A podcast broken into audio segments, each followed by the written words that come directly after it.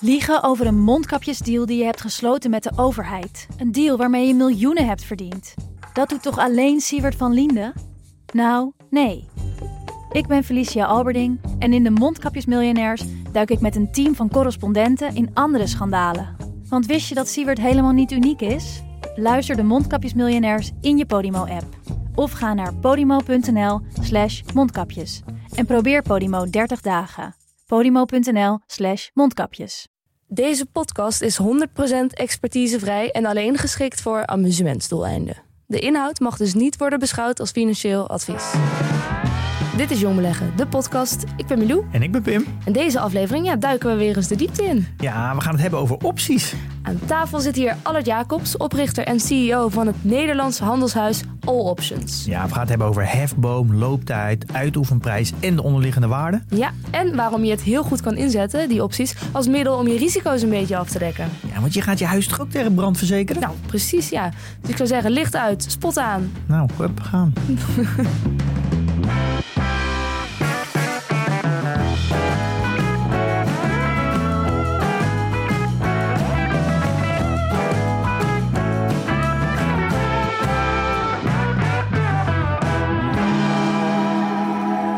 Ja, vandaag eh, gaan we weer een beetje opletten, geloof ik. We hebben een tijd lang niet een super inhoudelijke technische aflevering gehad.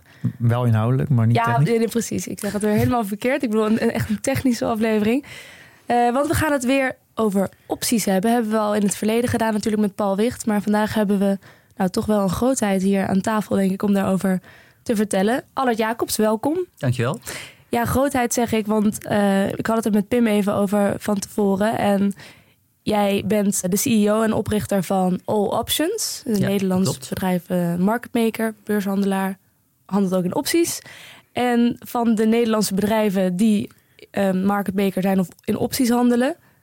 Wat er best wel wat zijn. Nederland is echt een optieland. Daar gaan we het straks ook nog wel over hebben, denk ik. Ben jij de laatste die nog echt standing is als oprichter en eh, CEO? Eh, nou, de, de directeur van de IMC, Rob de Vares, die is er ook nog. Maar er zijn Ah, er ja. niet zoveel meer van eh, 30 jaar geleden. Ja, ja, dus je was erbij in het begin en, eh, en je bent er nog steeds. Ehm, onder onze generatie is het niet heel populair volgens mij om te beleggen in opties. Ehm, om daarmee te werken. Wij zitten toch een beetje met die ETF's eh, te klooien, tenminste ik. Eh, hoe kijk jij daarnaar? Eh, ja, dat is heel jammer. eh, want je hebt met eh, opties hele goede mogelijkheden. Niet zozeer zou ik zeggen om, om eh, geld te verdienen. Maar wel om je risicoprofiel aan te passen. Daar wil ik eigenlijk gelijk wel straks op doorvaren over risico. Maar ik wil eigenlijk eerst even een stukje naar, eh, naar jou. Hoe is het eigenlijk ontwikkeld? Je bent in 98 het bedrijf begonnen. Eh, zou je wat kunnen vertellen over hoe dat de afgelopen eh, 20 jaar is ontwikkeld? En wat je Ehm, exact doet? Nou, ik ga nog iets verder terug. Toen ik ehm, zes was, toen las ik de Leeuwarden Courant. Maar ik kon nog niet zo goed lezen. Maar cijfertjes begreep ik wel heel goed. Die vond ik altijd heel leuk. En ik keek naar de koers van zilver. En eh, nou, ik heb dat jaren gevolgd. En eh, ik denk dat het 1981 was. Ik was een jaar of 13. Toen had ik van mijn eh, gespaarde centjes, ik had een idee. Ik zat aan te kijken naar die zilverprijs. Ik denk, nou, volgens mij is er ongeveer hetzelfde aan de hand als, wat was het, zeven jaar geleden. En ik ga naar de bank en ik koop een kilo zilver. Nou, het was koopavond. Ik stap op mijn fietsje. Ik was buitengewoon teleurgesteld dat ik het niet meekreeg. Eh, maar de volgende dag eh, heeft de bank het voor mij gekocht. Dat was, meen ik, iets van eh, eh, 800 gulden voor een kilo. Ja. Ehm, dat was een, een, een spread tussen aan- en verkoop van maar liefst 70 gulden en transactiekosten van 25 gulden. Verschrikkelijke transactie, ik zou het niemand aanraden. Eh, het- waarom ik het deed, ik meen een koerspatroon te herkennen, nou daar geloof ik ook totaal niet in nu. Maar, eh, maar goed, eh, ja, je bent jong en je probeert wat. ja, en ik heb het vier maanden later verkocht met uiteindelijk een netto winst van 145 gulden. En dat is mijn, mijn begin geweest in de, in de financiële wereld. Toen heb ik wat aandelen gekocht, Spit Internationale en Philips. En daarna ben ik opties gaan, gaan kopen. Dat ging verschrikkelijk slecht trouwens. Ehm, eh, maar, eh, maar mijn belangstelling was, eh, was wel gewekt. En ehm, Wa- wa- want waar zat die belangstelling dan in? cijfertjes. Ja. De wereld, de wereld van de cijfertjes, dat vond ik leuk. Ik kon heel erg goed rekenen. En nou, ik ben economie gaan studeren. Eerst econometrie. Dat, dat was heel moeilijk. Jong dacht ook, ik. hè? Op je zeventiende al? Ja, op mijn zeventiende. Dat was, dat, was, dat was heel moeilijk. Dat bleek inderdaad ook zo te zijn. Dus het was voor mij niet weggelegd. Toen ben ik economie gaan studeren. Dat, dat ging wel vrij eh, vlot. Het helpt als je een referentiekader hebt. En dat had ik natuurlijk, omdat ik altijd al eh, de beurs volgde. Ja. En toen ik afgestudeerd was in 1991, ben ik gaan werken als beleggingsanalist bij James Capel. Dat bestaat niet meer. Dat was een broker, een dochter van de Hongkong en Shanghai Bank. En in Amsterdamse vestiging, dat was van meer James Capel. Ja. Eh, na een jaar werd ik daar ontslagen. En toen heb ik gesolliciteerd bij Optiver. Dat had ik een jaar daarvoor ook al gedaan. Toen hadden ze mij wel, wel al uitgenodigd. Eh, alleen toen had ik net de baan als beleggingsanalist geaccepteerd. En Dus dat ben ik, ben ik gaan doen. Een jaar later eh, ben ik de, bij Optiver, heb ik de rekentest gedaan. Want dat was een van de selectiecriteria. Daar scoorde ik best wel hoog op. Daar was je goed in. Ja, daar was ik goed in. Ja. Daar heb ik ook wat over gelezen hoe jullie nu mensen aannemen. Dat je, dat je ook nog steeds de, iedereen een rekentest geeft. Diezelfde? Nee, wel- nee. eh, Oké, dat is wel ontwikkeld. Maar in ieder geval eh, twintig vragen las ik eh, in die je binnen twee minuten moet oplossen. Nou, ik weet niet wat, wat we nu aan de mensen vragen. Het is iets, iets online, maar het is wel een eerste selectie. Het is wel belangrijk. Eh, wat ik moest doen was eh, 80 sommetjes in 8 minuten. En vervolgens nog een keer 26 reeksen in een half uur. Ja. Ik, eh, ik zag wel een paar eh, sommen, die eh, had ik ook even gemaakt. Die zijn niet zo heel moeilijk, maar het is wel heel, heel moeilijk om het heel snel te doen. Ja, met name eh, delen doorbreuken en, eh, en eh, aftrekken met, eh, met decimalen. Dat, eh, dat, dat gaat mensen lastig af. Ja, en patronen herkennen in uh, cijferreeksen zag ik. Ja. Eh, maar goed, Nee, ik werd, ook niet aan mij ik- besteed, ja. Ik, werd aangenomen bij Optiver, maar ik, het- wat ze toen eh, eh, vooral aannamen, dat waren niet alleen jongens die economie gestudeerd hadden, vooral jongens, helaas, nog steeds. Maar ehm, eh, je moest ook lang zijn. En dat was ik niet. Hoezo? Oh, wacht. Toen was het nog de beurs. Toen was het nog de beursvloer, ja. Ja. Maar omdat ik toch best wel goed uit de rekentest kwam, hebben ze me aangenomen. Bovendien hadden ze net een kantoor geopend in Frankfurt een paar maanden daarvoor. En ze hebben mij naar Duitsland gestuurd om achter het scherm te handelen. Dat was de eerste schermbeurs. Want je was nu uiteindelijk dus tekort voor de beursvloer. Want daar moet je een beetje boven de rest uittorenen. Wil je daar je, je werk een beetje goed kunnen doen? Of Eh, dat helpt wel. ja. Ja. Eh, nou, is het mij. Ik heb ook jaren op de beursvloer gestaan later nog. En dat eh, ging mij prima af. Ik had er verder niet zo last van. Maar dit was. Over het algemeen klopte dat wel. Er waren grote kerels en eh, met een grote bek. ja. Oké, dus naar het scherm. Dus in 1992 ben ik bij Optiver gaan werken in Frankfurt. Daar ben ik in 93 partner geworden. Dat, dat kon toen nog in een, in een jaar. Tegenwoordig is dat. ik denk dat ik de twaalfde partner was. Mhm. En tegenwoordig zijn er, en Optiver daar werken meer dan anderhalfduizend mensen, zijn er 25 partners. Eh, Dus de weg naar de top het is ge- iets. Ja, het is wel wat, wat lastiger Ja, geworden. ja.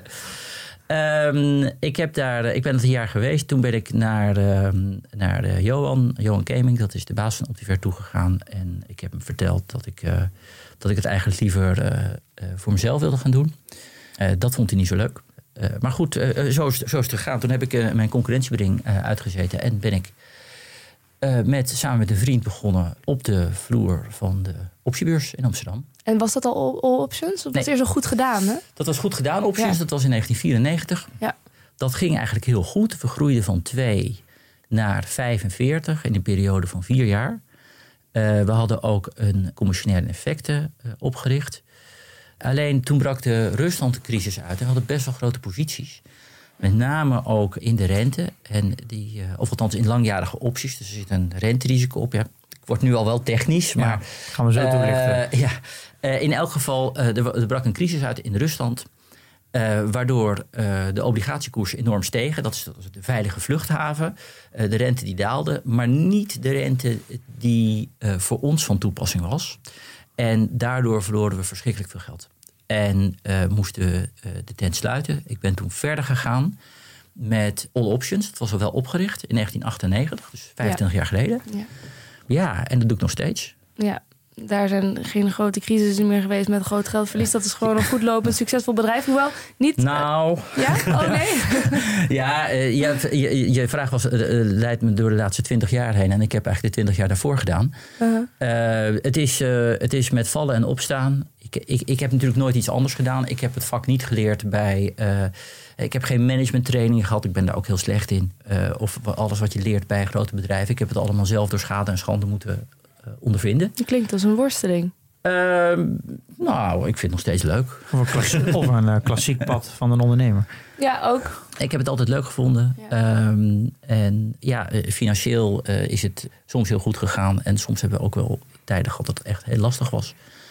Per saldo kan ik er goed van leven. Ja, als ik zo eh, kijk, volgens mij is de volatiliteit natuurlijk heel erg belangrijk voor jullie op de markt. Ja. Dus dan kan wel zo zien dat 2020 denk ik een goed jaar was. 2021 wat slechter, 2022 denk ik weer wat goed. En dit jaar weer misschien wat minder, klopt dat een beetje? Ja. Ja, dus het is wel echt eh, eigenlijk een beetje vergelijkbaar met flow traders, denk ik, die het ook heel goed doet Ja, dat eh, klopt. als er hoge volatiliteit is. Je kan ons resultaten ongeveer naast dat van flow traders leggen. Ja. relatief dan. Want in Nederland zijn er denk ik eh, de grote partijen zijn Optiver, IMC en Flow Traders, denk ik. Een beetje de, de bekende.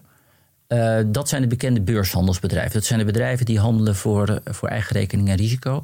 Daarnaast zijn er sinds Brexit ook een hele, ik denk iets van tussen de 15 en 20 Engelse bedrijven naar Amsterdam verhuisd. Ah, oké. En kan je wel eens uitleggen wat. Dus je- jullie zijn market maker. En is dat dan is er een groot verschil met optiehandelaar? Hetzelfde. Dat is hetzelfde. Ja. ja. En jullie handelen allemaal voor eigen rekening. We handelen, ja, handelen met ons eigen geld. We hebben geen klanten. Dat onderscheidt ons ook van een hoop andere bedrijven. En wij onderscheiden ons ook nog eens een keer van die andere financiële bedrijven in Amsterdam, omdat we alleen maar opties doen. Dus we handelen geen ETF's, we handelen geen commodities, we handelen geen eh, bitcoins, eh, geen valuta, eh, alleen maar aandelenopties. Want ik vond ook ergens in de omschrijving van All Options staat boutique market maker. Dan denk ik aan de boutique hotelletjes, luxueus, beetje eigenzinnig. Maar die eigenzinnigheid voor jullie die zit er dus in dat jullie alleen in de opties zitten. Gespecialiseerd, ja. ja. En, ja, volgens mij heb ik jou wel een, een stukje over gelezen. Jij wel een keer gezegd dat wat jullie doen, de market makers, de smeerolie voor de, de beurshandel is. Nou ja, niemand ziet ons. Eh, je kan niet zien wat wij doen. Je kan ons ook niet bellen. Eh, we maken niet iets wat je, wat je kan vasthouden. Maar als we zouden stoppen met wat we doen, nou, dan wordt het een stuk lastiger om bijvoorbeeld je pensioen te verzekeren, om eh, kapitaal aan te trekken, om risico's eh, af te dekken. Dat kan zijn speculatief, maar dat kan ook zijn defensief. Hè, voor, voor, voor verzekeraars bijvoorbeeld. Wij zorgen ervoor dat de, uiteindelijk dat de transactiekosten veel en veel lager zijn dan ze vroeger waren. Waarom, waarom komt het dan dat het lager wordt? Ehm, omdat wij eh, in staat zijn om verschillende eh, beleggingsinstrumenten aan elkaar te eh, linken, waardoor wij veel scherpere prijzen kunnen afgeven. Eh, dat- leidt zowel, en dat doen wij dan niet heel actief, maar mijn collega-bedrijven wel, eh, in de aandelen. Dus dat er een, een verschil is tussen bieden en later koop- en verkoopprijs van nou, zo min mogelijk. Eh, en ook in de opties zijn die, die marges die zijn eh, heel erg krap. Ja, dus jullie zorgen eigenlijk voor dat eh, en dan de spread, dus de, Ja, dat die klein de- is, die ja. klein Ja. is. En dat er altijd liquiditeit is, dat er altijd dus een de volume is. Dat die nooit een. je kan altijd kopen of verkopen. ja, we zijn altijd bereid om te kopen of te verkopen. Dat is natuurlijk wel een heel belangrijk onderdeel van de markt. Dat je natuurlijk ten alle tijden, zolang de beurs open is, natuurlijk kan handelen. En niet dat er gewoon geen liquiditeit, geen volumes zijn. Dat zorgt natuurlijk voor eerlijkere prijsvorming. En de Europese Commissie heeft volgens mij gezegd dat het vanaf 30 juni 2026 nu verboden wordt. Maar de, de payment for order flow, dat is natuurlijk ook een ontwikkeling die al jaren gaande is. Hoe kijk je daarnaar? Ja, ik ben heel blij met de beslissing van de EU. Eh, wij, wij maken ons als bedrijf eh, eh, sterk voor het belang van de eindgebruiker. Wij vinden dat de markt zo moet functioneren, zo ontworpen moet zijn dat de eindgebruiker, en dat kan zijn een particuliere belegger, dat kan zijn een pensioenfonds, dat die het beste af is. Nou, hoe doe je dat? Dat doe je door alle vraag en aanbod naar één centraal punt te brengen. En eh, wat Payment for Order Flow doet, is een gedeelte van de volumes op de beurs wegsluizen naar een partij die daarvoor betaalt. Ehm, en daar dan ook aan verdient. Uiteindelijk betaalt dus de, de gebruiker van de beurs betaalt daarvoor. Ja. Die is helemaal niet beter af. Het, het lijkt dan alsof je gratis kan kopen en verkopen. Maar dat is niet zo, want dat zit verborgen in de, in de spread die je betaalt. Ja. En het, het belang van de markt is dat de spread zo klein mogelijk is. Dat er zoveel mogelijk liquiditeit is op één punt. Dus zodra je een stukje van de liquiditeit weghaalt, eh, doe je daar afbreuk aan. Ja, dus wij zijn mordicus tegen payment Ja. for order flow. We zijn ook heel blij met deze beslissing. De AFM is hier om die reden volgens mij ook heel erg op tegen. Het zijn eigenlijk alle Duitse brokers, Trade Republic, Scalable en zo. Die, eh voor maar alleen de Duitse, de BaFin is hier volgens mij, eh, die gedoogt dit beleid. Maar Ja. dus vanaf eh, 2026 wordt het ook afgeschaft. Ja. Dus, eh, Maar goed. zit het grootste argument er tegen dan in het feit dat mensen niet snappen dat ze eigenlijk wel betalen? Dus dat ze worden misleid? Is dat het? het... Ja, en dat je het niet kan controleren, denk ik. Ehm, ja, je hebt de zogenaamde best execution eh, regels. Die zijn buitengewoon ingewikkeld en ze leiden in elk geval tot één ding niet en dat is best execution. Eh, best execution krijg je gewoon als je alle vraag en aanbod samenbrengt op één punt. En dat niet over heel veel beurzen verspreid of waar maar partijen deels in kunnen participeren. Je moet volledige concurrentie hebben op één punt, dan krijg je de beste prijs. Ja, want hoe Ja. meer partijen natuurlijk stromen gaan lostrekken, hoe, ja, Ja, hoe meer gefragmenteerd het wordt, en dat is in hun eigen belang om dat te doen, dan verdienen ze meer, maar dat is niet in het belang van de markt. Ja. En eh, misschien voordat we echt de opties induiken. Ik lees altijd dat Nederlandse particuliere beleggers relatief gezien veel in opties handelen. Hoe komt dat? Nou, we hebben in Nederland de oudste optiebeurs van het eh, continent, als ik me niet vergis. Ik geloof dat de Europese optiebeurs is opgericht in 1978. En eh Tjerk Westerterp, die is lange tijd directeur geweest. En die ging gewoon in zaaltjes het land af met foldertjes om mensen te vertellen over, over opties. Eh, letterlijk missiewerk van Ja. deur tot deur. De profeet. En dat heeft gewerkt. Dat heeft gewerkt dat we dus in Nederland, om te beginnen, dus een aantal bedrijven kregen. Die, dus er is een belangstelling vanuit de gebruikers. Maar er zijn ook bedrijven die die hele industrie eh, eh, laten draaien. Zoals bijvoorbeeld een clearinghuis, ABN AMRO Clearing. Vroeger was dat Pearson, Pearson Options Clearing, later Mees Pearson en nu ABN AMRO. Maar het zijn nog steeds dezelfde mensen. Eh die bestaan inmiddels 40 jaar. Ja. Eh, maar ook bedrijven als eh Optiver en IMC konden op die voedingsbodem heel goed groeien. En daarom is Nederland ook zeer vooraanstaand in deze tak van sport in de wereld. Ja, want eh, Jan Bart de Boer van uh, Clearing, die is ook langs geweest. Die heeft dat ook helemaal uitgelegd over. eh, die is ook natuurlijk groot in de wereld. Ja. Ja, nu kunnen we misschien goed om naar de echte opties te gaan. Van, met de basis beginnen. Eh, kan, je, ja, kan je uitleggen, wat, wat is een optie? Een optie, als je koopt, is het een recht. En als je hem verkoopt, is het een plicht. Dat staat ook recht tegenover elkaar. Het kan zijn een recht om een aandeel te kopen tegen een van tevoren vastgestelde prijs of om een aandeel te verkopen. Dat betekent dat je hem dan ook, je hoeft hem dus niet altijd uit te voeren. Nee, dat wil Ja. zeggen, als je het recht hebt, dan heb je een keus. Als je een plicht hebt, dan heb je geen keus. Maar het is ook niet aan jou. Je weet niet zeker dat, je, dat die plicht ingeroepen wordt. Eh, nou, ik denk dat iedereen misschien wel kent dat je een call en een put optie. En wat, eh, wat is het verschil? Eh, een call is het recht eh, eh, om te kopen als je hem koopt. Of een plicht om te verkopen als je hem verkoopt. Ja. En een put is het recht om te verkopen. En een plicht om te kopen als je hem verkoopt. Ja, dus als je een call of een put verkoopt, dan noem je dat ook wel het eh, schrijven van een. eh, Ja. Het schrijven daarvan. Dus dan. Ja. eh, dan ontvang je, dan ontvang je een, een verzekeringspremie. Hè, Omdat je, je gaat een verplichting aan. Eh, dus je bent bereid om iemands anders risico over te nemen. En daar krijg je geld voor. Volgens mij het meest clichématige voorbeeld dat hier altijd wordt aangehaald is de koop van een huis. Hè? Ja, nee, je, je ziet een huis en die wil je, zou je graag willen kopen. Maar je weet het nog niet zeker. Dus dan eh, ga je naar de, de broker toe en zeg ik wil eh, dit huis kopen voor een half miljoen. En daar betaal ik dan een premie voor. En die eh, heb ik de drie maanden de tijd om, eh, om dat huis te kopen voor een half miljoen. En maar dan moet ik wel, wel een bedrag voor betalen.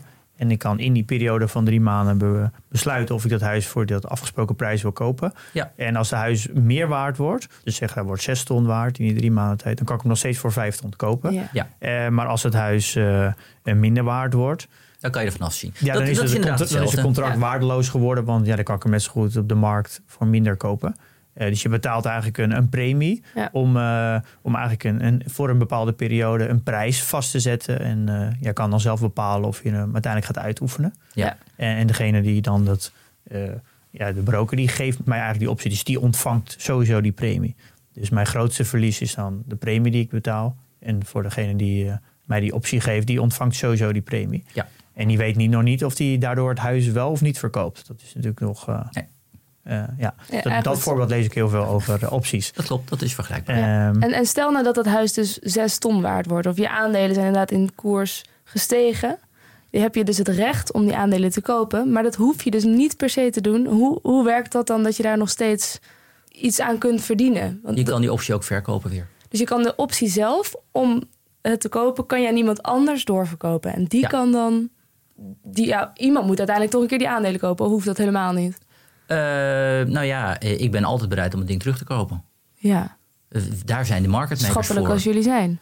Eh, ja, Of wat? handel, dat is wat we doen. Ja, ja. Want daar zit ook jullie verdienmodel dat je uiteindelijk dan een, een optie weer overneemt of koopt voordat die afloopt en dan uiteindelijk daar het verschil Nee. tussen zit. Nee, ons verdienmodel is in beginsel dat wij voor elke optie die we handelen hebben wij een theoretische prijs. En het verschil tussen de aan- en verkoopprijs en die theoretische prijs is wat wij denken te verdienen. In de praktijk is dat overigens een hoop minder, omdat we eh, die eh, transacties ook moeten afdekken. En zodra we een optie kopen of verkopen, passen we ook onmiddellijk de prijs aan. Dus als we een optie verkopen op 1,10, eh, omdat we denken dat die 1,08 eh, eh, waard is, dan passen we onze theoretische prijs aan naar 1,09. Dus dan hebben we de helft van die 2 cent Ja. die we hebben verdiend, zijn we alweer kwijt. Ja, ja, oké. En, en wat maakt die handel in opties nou zo dan aantrekkelijk voor? Waarom zeg je ook van eigenlijk zouden meer mensen hier meer over moeten weten, omdat het heel interessant kan zijn? Nou, het is heel goedkoop. Eh, het is eigenlijk veel goedkoper dan eh, het handelen in, eh, in eh, turbo's of allerlei levered producten die door banken worden eh, aangeboden. Bij dat soort zaken is het ook altijd zo dat je met de bank handelt. Dus de, eh, de bank die, die, die hoeft niet heel erg transparant te zijn over de prijsvorming. Die kunnen dat gewoon aanpassen aan de orderflow. Sorry. Is een bank dat ook vaak niet? Transparant daarover? Ik hoor een beetje Nou, dat... over dat- wat, over wat eh, de- er zitten verborgen kosten in. eh, in, in wat, wat de, eh, in bijvoorbeeld de, de rente, de financieringsrente, die, die vaak in dit soort. Er zit ook vaak een optie in verborgen. eh, die veel duurder is dan wanneer wij hem zouden maken. Mm. Ehm, en uh, bid-ask spread, eh, dus het verschil tussen koop- en verkoopkoers is veel groter, omdat er geen concurrentie op is. Of Ja. veel minder concurrentie. ja. Ja. Het, ik zag dat, dat nu dat de rente zo gestegen is, dat, het, eh, dat je ongeveer 5,5% per jaar betaalt om een turbo aan te houden. Dus dat is nogal eh, flink wat kosten. Eh, Ja. Maar de banken willen wel graag dat je, dat je die producten koopt. Eh, ja, want daar verdienen Ja. zij veel meer aan dan wanneer Ja. je een optie koopt. Ja. Maar wat je ermee kan, eh, je kan eh, je risico's eh, afdekken. Of heel bewust risico's nemen. Kan ook. Misschien om eh, nog even, voordat we echt de risico's in duiken, je hebt het, kan je nog wat meer uitleggen over de, de, een optiepremie, de uitoefenprijs en de expiratiedatum. Eh, over een beetje de karakteristieken en de in the money, out of the money. dus, eh, nou, we hebben het gehad over een call en een put. Wat het, wat, het een is een kooprecht en de andere een, een verkooprecht. En als je hem verkoopt, is het de plicht om de tegenovergestelde transactie te doen. Daar zit ook een uitoefenprijs aan en een looptijd. De uitoefenprijs is de prijs waartegen je koopt of verkoopt. En de looptijd is de periode die je hebt, als je het recht hebt, om van het recht gebruik te maken. Over het algemeen is dat niet verstandig om dat voortijdig te doen. Maar gedurende die hele periode kan je die optie verhandelen. Je hoeft helemaal geen beslissing te nemen. Je hoeft ook helemaal niet van plan te zijn om te kopen, te verkopen. Want je kan er altijd weer vanaf. Ja, want je kan elke dag handelen zolang de beurs open is. Eh, en wat heeft die, eh, de, de, de looptijd te maken met eh, bijvoorbeeld de, de volatiliteit? Is betekent een kortere looptijd meer volatiel dan een langere looptijd van bijvoorbeeld een jaar? Dat hangt er heel erg van af. Kijk, de optieprijs is gebaseerd op een kansverdeling. En hoe langer een optie loopt, hoe groter de kans is dat je een bepaalde uitschieter hebt. Naar boven, ja, naar beneden. natuurlijk. Ja. Maar dat is de looptijd. Eh, de volatiliteit is heel erg afhankelijk van eh, marktomstandigheden. Op dit moment is die heel erg laag. Maar toen bijvoorbeeld de Oekraïne-oorlog begon, eh, schoot die omhoog. ja, dus een beetje de VIX-index zou je dan bijvoorbeeld als voorbeeld kunnen nemen. Die, die kan je als voorbeeld nemen. Ja. Ja, ja. want je hebt dus dat de volatiliteit, de- de onderliggende waarde en de looptijd. En je noemde volgens mij ook al helemaal het begin de rentevoet. Dat zijn een beetje de vier onderdelen die de prijs van een optie bepalen. ja. Maar wat ik dan niet helemaal begrijp is als die looptijd, nou daarbinnen is dus een uitschieter. Ja. Waarom zou je dan de looptijd uitzitten en niet op het moment dat er een uitschieter is daarop handelen? Of is dat een Dat, ehm, dat moet je helemaal zelf weten. Je- Ja. Je hebt er altijd vrijheid in om dat te doen. Ja, maar omdat je zegt van het, is meestal kun je gewoon beter eh, het af laten nou, je lopen. gaat, het niet, je gaat hem niet uitoefenen. Dus als je hem uitoefent, dan beëindig je de optie. Dus stel je voor, je koopt een, een, eh, een optie om een aandeel eh, koninklijke olie te kopen op eh, 30 euro. Dan gaat de koers nu, en hij is vandaag 28 en dan gaat het naar 35. Ik denk, nou, dit is een mooi moment om, eh, om winst te nemen. Dan zou je kunnen zeggen, ik oefen die optie uit. En dan heb ik die aandelen voor 30 euro, terwijl ze 35 euro waard zijn. Nou, dat is mooi, dan heb ik 5 euro verdiend. Ja. Maar je kan ook de optie zelf verkopen. En waarschijnlijk is het nog 5,20 euro waard. Dus het is niet verstandig om hem dan uit te oefenen. Ja. Ja. Het scheelt je ook natuurlijk transactiekosten. Want die zou, als je hem uitoefent, dan moet je denk ik ook de aandelen...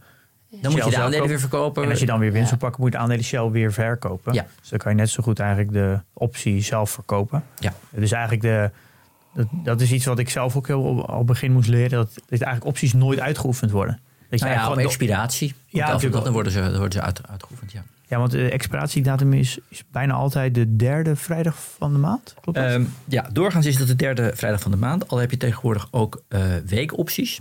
En eh, wat in Amerika eh, een enorm succes is, dat zijn de eendagsopties. En die worden eind augustus in Duitsland op de Eurostox, dat is eigenlijk de grootste index die in Europa verhandeld wordt, worden die geïntroduceerd. oh, dus we krijgen dus een nieuw instrument. eh, Ja, maar het is eendagsopties. Dan heb je Ja. een looptijd van een dag. Ja. Ja, en de expiratiedatum is dan dezelfde dag. Ja, als dezelfde de koop. dag, ja. En wa- wat zou dan een hele goede use case zijn voor één dag opties?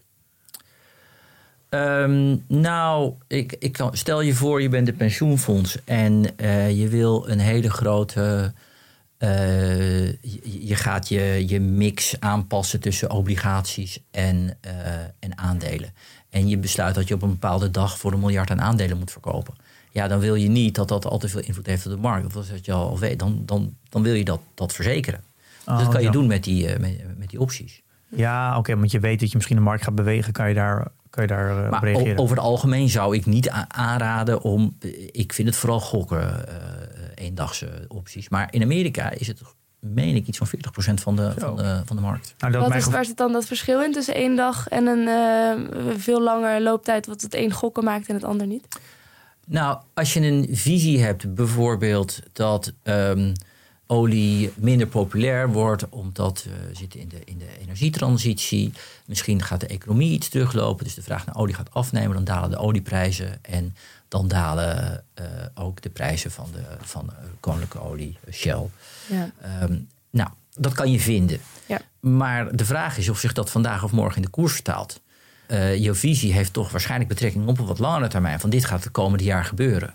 ja, precies. Dus dan zou je bijvoorbeeld ja. kunnen handelen om een langlopende put-optie te hebben op Ja, koninklijke olie. Omdat je verwacht dat het aandeel gaat zakken. Ja, Ja. En dat mm, heeft niet zozeer zin op een dag, maar wel op een jaar bijvoorbeeld, of twee Ja. jaar. Ja.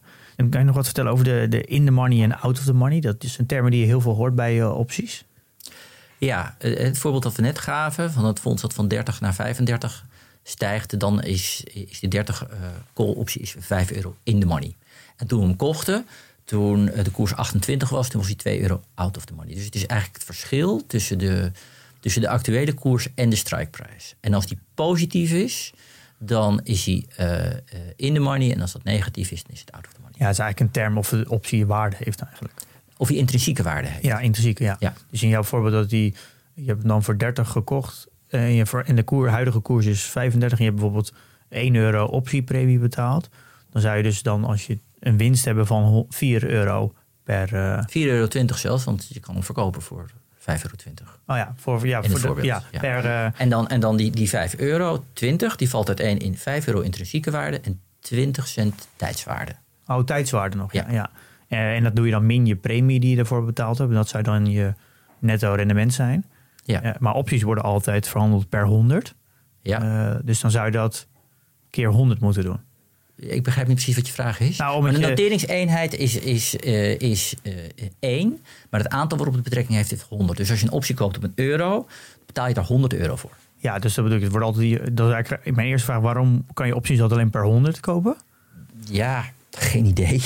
Is dat zo? Dat is nieuw voor mij. Ja, je kan alleen de 100. Dus je kan... eh, eh, nou, Eurox- Eurostox opties zijn 10, DAX opties zijn 5. In Brazilië heb je opties van 1. Eh, maar de meest voorkomende opties, de, gewoon de aandelenopties eh, in heel Europa, die zijn 100. Ja, dus je koopt één optie van bijvoorbeeld 100 aandelen Shell.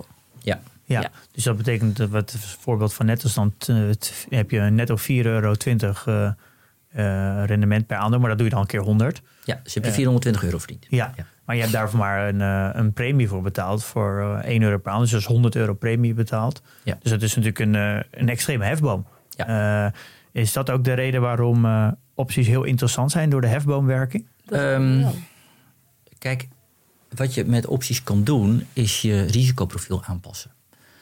Eh, als je heel graag eh, wil gokken en zoveel mogelijk leverage wil hebben, en je denkt van, nou, eh, pensioenfondsen die willen niet langer in olie beleggen, er breekt nog meer oorlog uit in de wereld, door de inflatie vertraagt de economie. Het zal echt heel slecht gaan met, de met de olieprijs. Het is niet wat ik vind hoor, maar je, je zou zo kunnen. Je- je en ik geef ook geen beleggingsadvies. Ja. Nee. Maar stel dat je, dat je dat vindt. Ik denk, nou, we- weet je, alles op rood.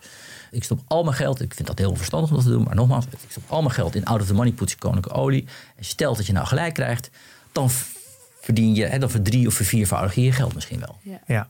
Maar je- Dat kan. Ja. Maar eh, dat is niet iets wat ik zou aanraden. Nee. Nee, want het kan ook zijn dat die eh, opties natuurlijk gewoon eh, verlopen. En dan eh, ben je natuurlijk gewoon al je geld kwijt. Ja. Ja. Je- dus eigenlijk zeg je, je moet niet vanuit een, eh, een soort zo groot mogelijke hefboom met het gericht op zoveel mogelijk geld verdienen, handelen in opties. Dat is Nee, het- onverstandiger dan als je het vanuit risicooverwegingen doet. Het kan, maar ik zou het gewoon gebruiken om je risicoprofiel aan Ja. te passen naar dat wat je, wat je zelf wil. Want een aandeel kan je alleen maar kopen of verkopen eh, en eh, uitkiezen. Eh, maar wat je bijvoorbeeld kan doen, is stel je hebt een aandelenportefeuille. En stel dat de inflatie oploopt en de rente loopt op, dan mag je verwachten dat de beurs ook weer gaat dalen. Stel dat je daar bang voor bent, dan kan je dus je beleggingen verzekeren met- met een put-optie op de index. Ja. Je kan ook bijvoorbeeld, als je die aandelen. eh, nou, stel, stel je voor, je hebt de aandelen Philips gekocht. En je denkt van, nou, ik wil ze eigenlijk op een bepaalde koers wel verkopen. Kan je ook een call-optie verkopen. Daar krijg je dan eh, een premie voor.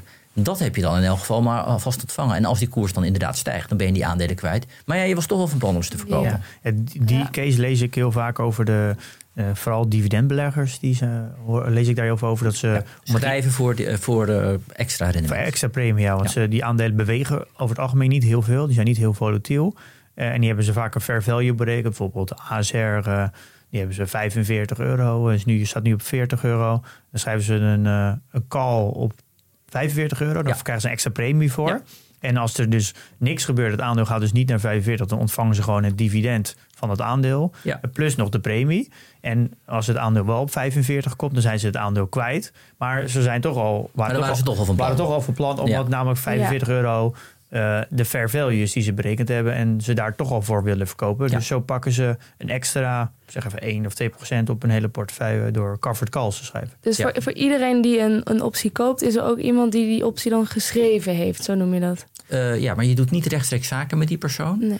Want de mechaniek van de beurs is dat je koopt, of je handelt met de centrale tegenpartij. Dat zijn niet wij, dat is een administratief eh, instelling die de koper en de verkoper is van al die opties. Dus Ja. stel je voor, eh, je gaat naar je internet beleggen en je koopt een, eh, die Call Philips. Dan koop je die eh, op, de, op de beurs, hoogstwaarschijnlijk van ons, of van Optiver of IMC. Maar de tegenpartij is de central counterparty. Ja, Dus jij koopt hem van de central counterparty, wij verkopen hem aan de centrale ja. tegenpartij. Ja. Maar dat is, werkt ook hetzelfde met aandelen ook. Eh, Eh, nee, Eh, dat wil zeggen, je wordt, daar gaat de levering inderdaad via de, de centrale tegenpartij. Alleen bij aandelen, die worden na twee dagen geleverd. Opties, die hebben nog maanden Ja. looptijd. Oh ja, natuurlijk. Ja, ja. Oh, ja. Ja, Oké, maar je bouwt dus een vak. soort zekerheid bouw je in. Nou, je zou, je Dat zou, je als je gaat ehm, zo'n een, een optie gaat schrijven. Is een, een vorm van verzekeren van je eigen. Je nou, ehm, de zekerheid die je hebt, is dat je die premie ontvangt. Ja. Ja. Ja. dus het zeker een verschil is als je een, eh, eh, de zekerheid bouw je denk ik vooral in als je een, als je put-opties koopt, denk ik. Dat je in ieder geval de verzekering naar beneden een beetje afdekt. Ja. Dan, dan verzeker je tegen eh, koersdaling. Maar dat doe je in feite ook een klein beetje door het verkopen van een call-optie. Omdat je gewoon al geld ontvangt. Dat kunnen Ja. ze nooit meer afpakken. Nee, dat is, eh, dus eigenlijk een soort van eh, een extra laagje boven je dividend. Ja.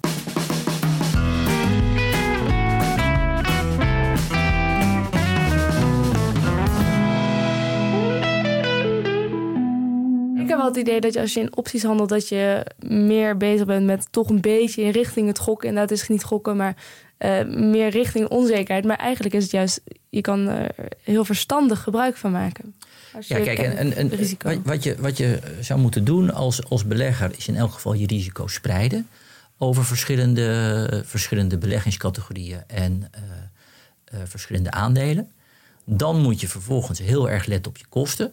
Want het enige wat je zeker weet in de beleggingswereld is wat je betaalt. De kosten die je kwijt bent. Eh, dus als je allemaal eh, leuke producten gaat kopen, zoals, zoals turbo's van, van de bank, dan zitten daar heel veel eh, verborgen kosten in.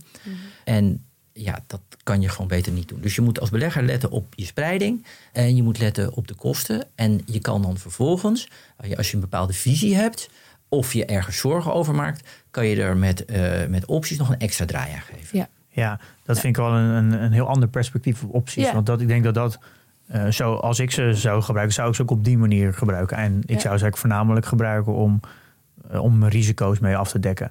En we hebben een aflevering gemaakt over uh, Nassim Taleb en Mark Spitsnagel. En die, heeft de, die hebben het heel erg over de tail risk events. Uh, zodat je, dat die 1% van zijn portefeuille in, uh, in put-opties doet.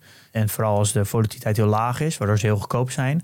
Uh, maar als er een keer een, uh, een soort van Black Swan event komt, dat hij zoveel terugbetaalt om eigenlijk al het risico dat je in de afgelopen vijf jaar bijvoorbeeld hebt afgedekt, dat hij dan in zich in één keer terugbetaalt. Maar omdat het, je krijgt dan een, een hele ideale situatie, omdat als de beurs zakt, dan zakken natuurlijk je aandelen. Maar je, je waarde van je opties gaan omhoog. Dus waardoor je heel veel liquiditeit hebt in de momenten dat je het eigenlijk wil hebben.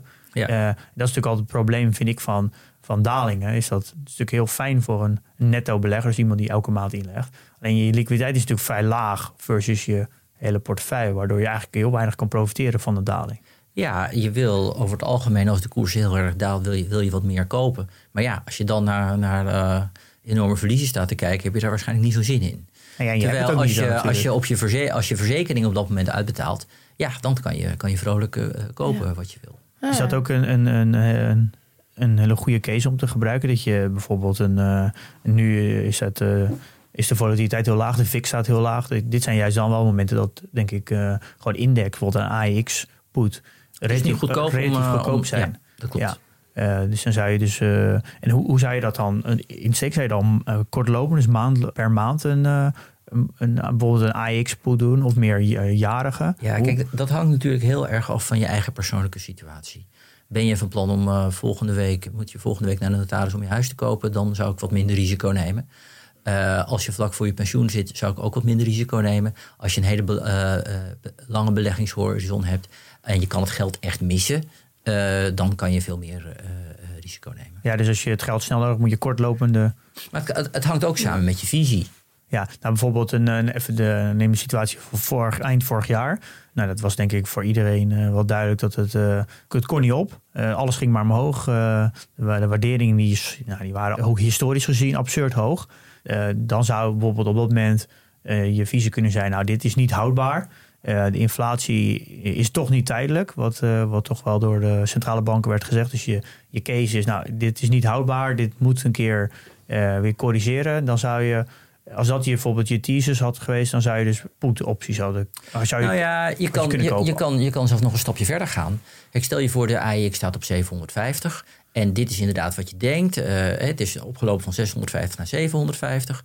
Uh, ik denk dat dat zo eigenlijk niet, niet, niet verder kan. Weet je wat? Ik uh, verkoop een drie maands 800 call.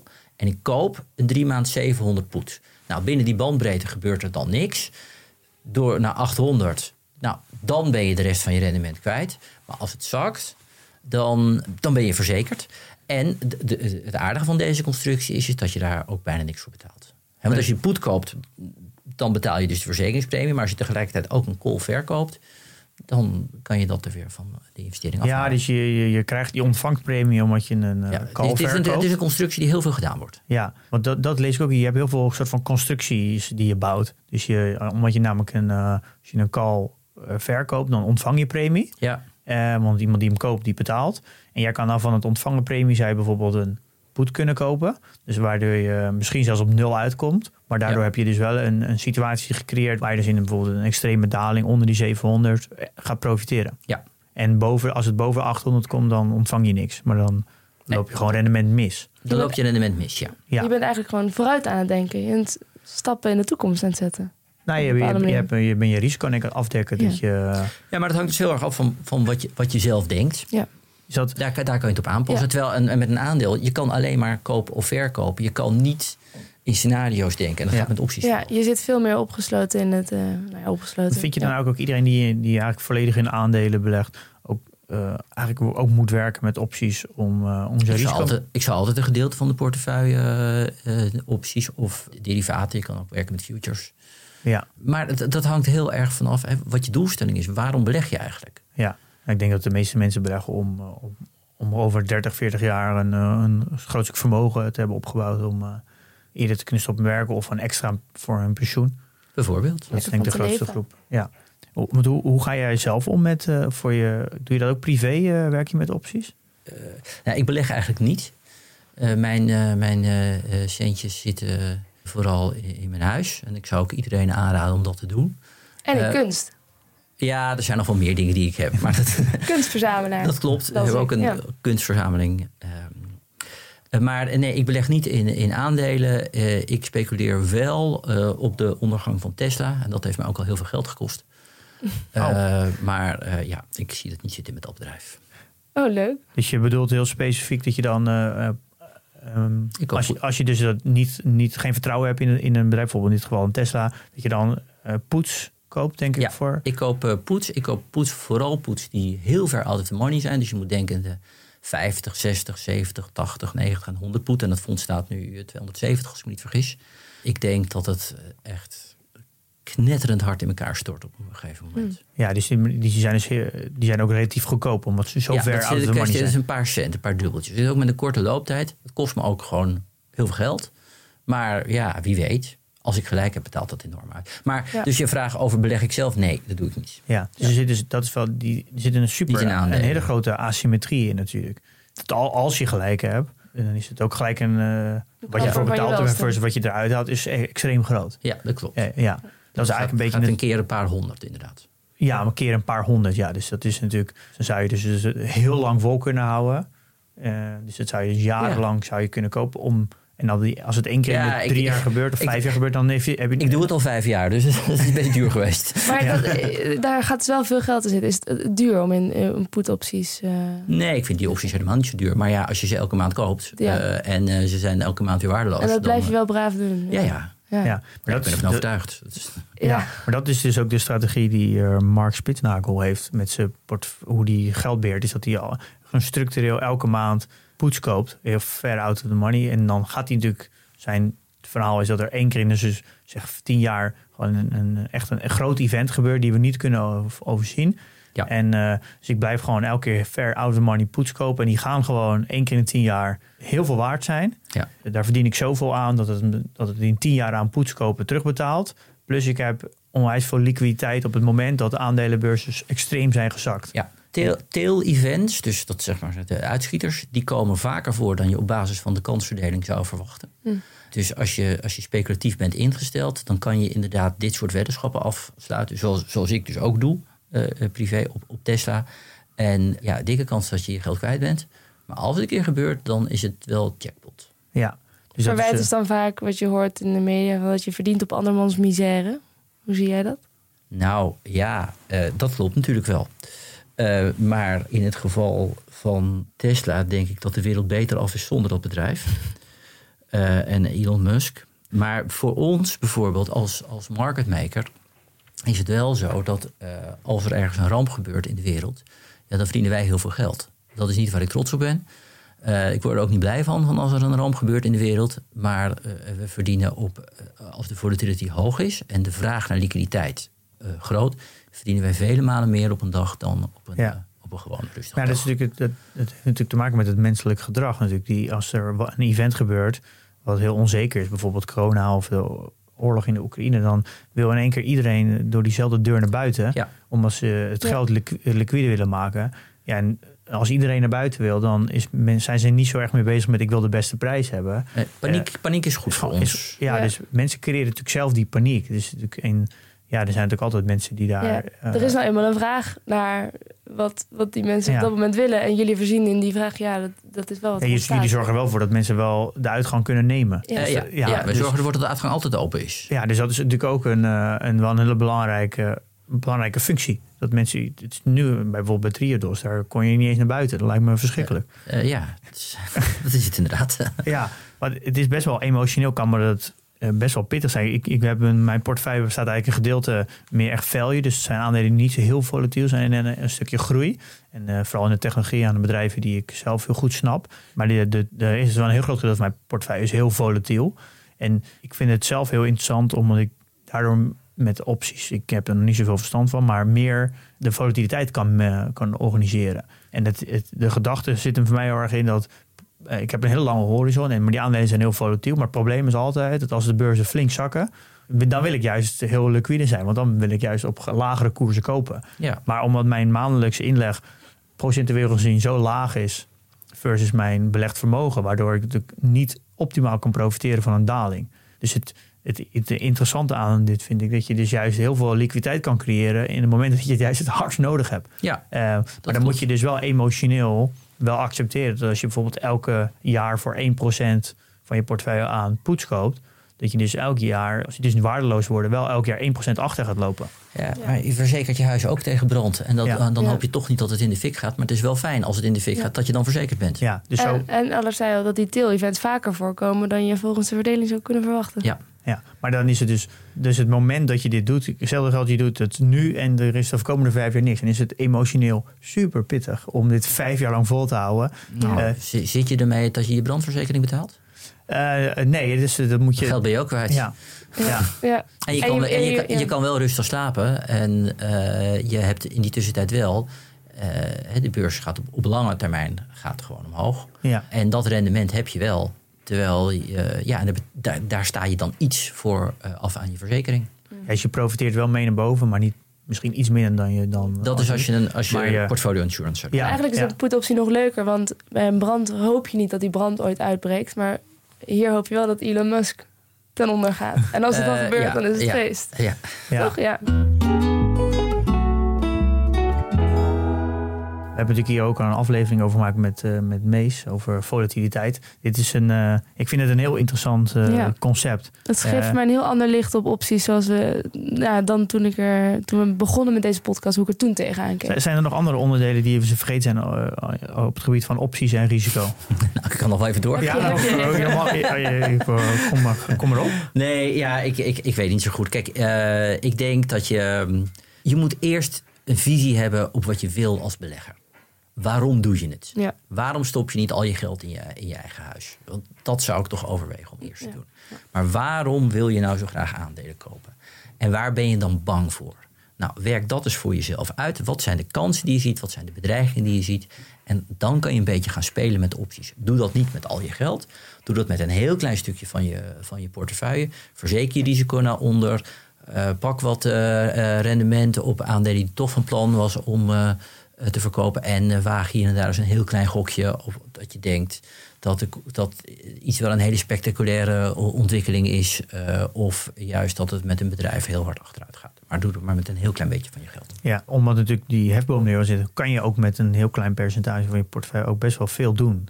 Ja, Ja, En ja, kijk, er zijn ook beleggers die gaan in, in, in, eh, in eh, cryptocurrencies en in allemaal leuke producten die door de bank eh, worden aangeboden. Alleen, je trekt daar als belegger wel aan het kortste eind.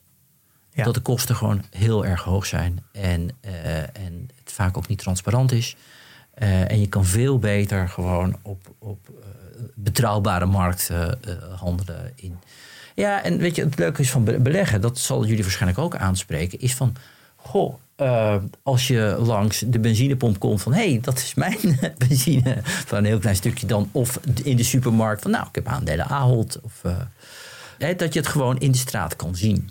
Tenminste, dat spreekt mijzelf eh, heel Ja. erg aan. Dat je die bedrijven gewoon over. Ja, als ik een vrachtwagen zie met, met een bedrijf, dan denk ik meteen de beurskoers erbij. Maar dat, is- dat is deformatie. Nou, dat vind, ik, dat vind ik ook een van de mooiste dingen aan, aan beleggen in aandelen. Is dat het, eh, het is niet abstract. Want het- je, doe- je leeft in een wereld waar je producten gebruikt die ook beursgenoteerd zijn. Dus het is Ja. heel. eh, jouw, je persoonlijke leven is heel erg direct te relateren aan de aandelenbeurs. Je, je bent heel erg verbonden met, eh, met de wereld. Alleen je moet wel zorgen dat je er niet wakker van gaat liggen.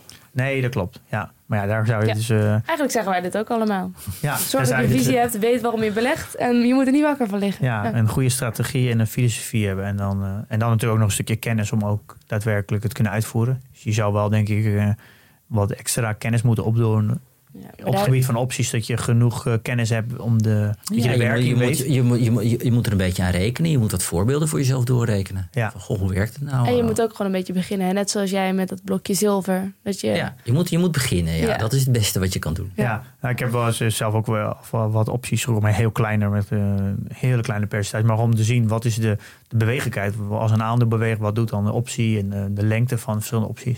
Je moet een beetje gevoel krijgen voor wat opties doen. Ja. Ja, je kan het niet allemaal in een boek lezen. Of in nee, een podcast horen. De praktijk eh, is beste doen. leermeester. Ja. Ehm, zijn we nog dingen vergeten op het gebied van opties? Eh, ik zou zeggen, vraag gerust. Kijk, wat we, wat we eh, hebben gedaan is we hebben uitgelegd wat het is. We hebben het gehad over de verschillende de vers- recht en plicht kopen en verkopen. We hebben het gehad over de looptijd, eh volatiliteit, eh, uitoefeningsprijs Termen. eh, en, en hoe je het kan gebruiken. Ja, Ja. en nu moet je het gewoon maar gaan doen. Ja, ja en wat, wat ook belangrijk is om je te beseffen... eh, als je allerlei fancy beleggingsproducten in je, eh, in je beleggingsportefeuille hebt... dat kan je beter niet doen. Ja, Weg met ja want uiteindelijk. ja. Ja. Ik, Ja. denk, ik denk je sowieso alles wat de bank aanbiedt sowieso moet vermijden. Ja, dat is ook een verhaal wat ik wel, wel vaker eh, het Ja. over had. Ja. Het is niet in jouw belang. Nee, Ja, ja. Eh, ja heel, heel interessant. Dankjewel, Allard, dat je hier te gast wilde zijn. Ehm, oh ja, we hebben helemaal nog niet genoemd dat jullie eh, sinds kort ook in Amerika zitten. Dus jullie zijn ook Amerikaanse grondgebied aan het veroveren met Ja, all options. Ja. Waarom is eigenlijk, eh, ik hoor dat eigenlijk alle, dat Chicago is eigenlijk eh een beetje de, het centrum voor opties in de wereld. Nee, in Nederland was dat. Dat hadden we al vastgesteld. ja, maar. Chica- ik hoor Chicago ook heel veel. Eh, in Amsterdam en in Chicago zitten allebei een heel cluster eh, optiebedrijven. In Chicago is ook nog een beursvloer waar, eh, waar gehandeld wordt in open outcry. Eh, je kan in Amerika eh, alleen overal zitten. Chicago is niet zo'n hele leuke stad op dit moment. En toen wij op zoek gingen naar een plek in Amerika, werd mij door een aantal mensen afgeraden van Chicago, dat kan je maar beter niet doen. Dus wij hebben uiteindelijk gekozen voor Austin als vestigingsplaats. Ehm, wij hebben daar een kantoor gehuurd. Er zijn inmiddels een paar mensen naartoe. We hebben lokaal wat mensen aangenomen. We hopen binnenkort onze vergunning te krijgen. En dan kunnen we aan de slag in een markt die 40 keer zo groot is, denken wij, als Europa. Zoek Ja. je nog mensen? Ja, En eh, Ga naar de website. ja, wat, wat voor soort mensen zoek je? Als iemand dit hoort die denkt, hey, dat vind ik interessant. Ehm, eh, eh, ja, nou, we zouden heel graag meer vrouwen in dienst willen nemen. Eh, ik denk dat tussen de 15 en 20 procent van de mensen die bij ons werken is vrouw. Maar van de eh, traders zijn het er maar twee van de 40. Eh, de achtergrond die je moet hebben is kwantitatief. En de meeste mensen die bij ons komen werken aan de handelskant, voor die is het de eerste baan, dus vers, vers van de universiteit. Eh, ja, en met een kwantitatieve opleiding. En daar zijn er tegenwoordig heel veel van. Veel van wat we doen is Ja. data-analyse. Eh, het andere wat we doen is software bouwen. Is handelsapplicaties. Dus we hebben ook heel erg veel IT-mensen nodig. En die hebben over het algemeen wat meer ervaring. Dus veel, eh, veel programmeurs. Ja. In welke, welke persoonlijk, in welke taal werken jullie? C++, Ah, is, ja. dat is het meest. Maar dan heb je al vooral wel, denk ik, wat meer seniors nodig, denk ik. Die, eh, Alles. Ja. We leiden ook mensen zelf op. oh, zo. Interessant. Nou, eh, ik denk eh alloptions.com, denk ik. .nl. Of .nl. Er zitten Eh. ongetwijfeld luisteraars tussen. We, we zitten wel precies een beetje in deze branche, denk ik. Ik denk, eh, het gaat stormlopen. Ja, dankjewel. Ben je er voor, klaar eh, Ja, ja ontzettend bedankt dat je er wilde, te- eh, er wilde zijn. Weer een hoop geleerd over opties, ander licht. Ik vind het ook wel interessant. Ik ga misschien ook wel tegen Elon Musk. Waarom niet? yeah. Zal ik dan maar afsluiten? Ja. Nou, investeer in je kennis en beleg met beleid.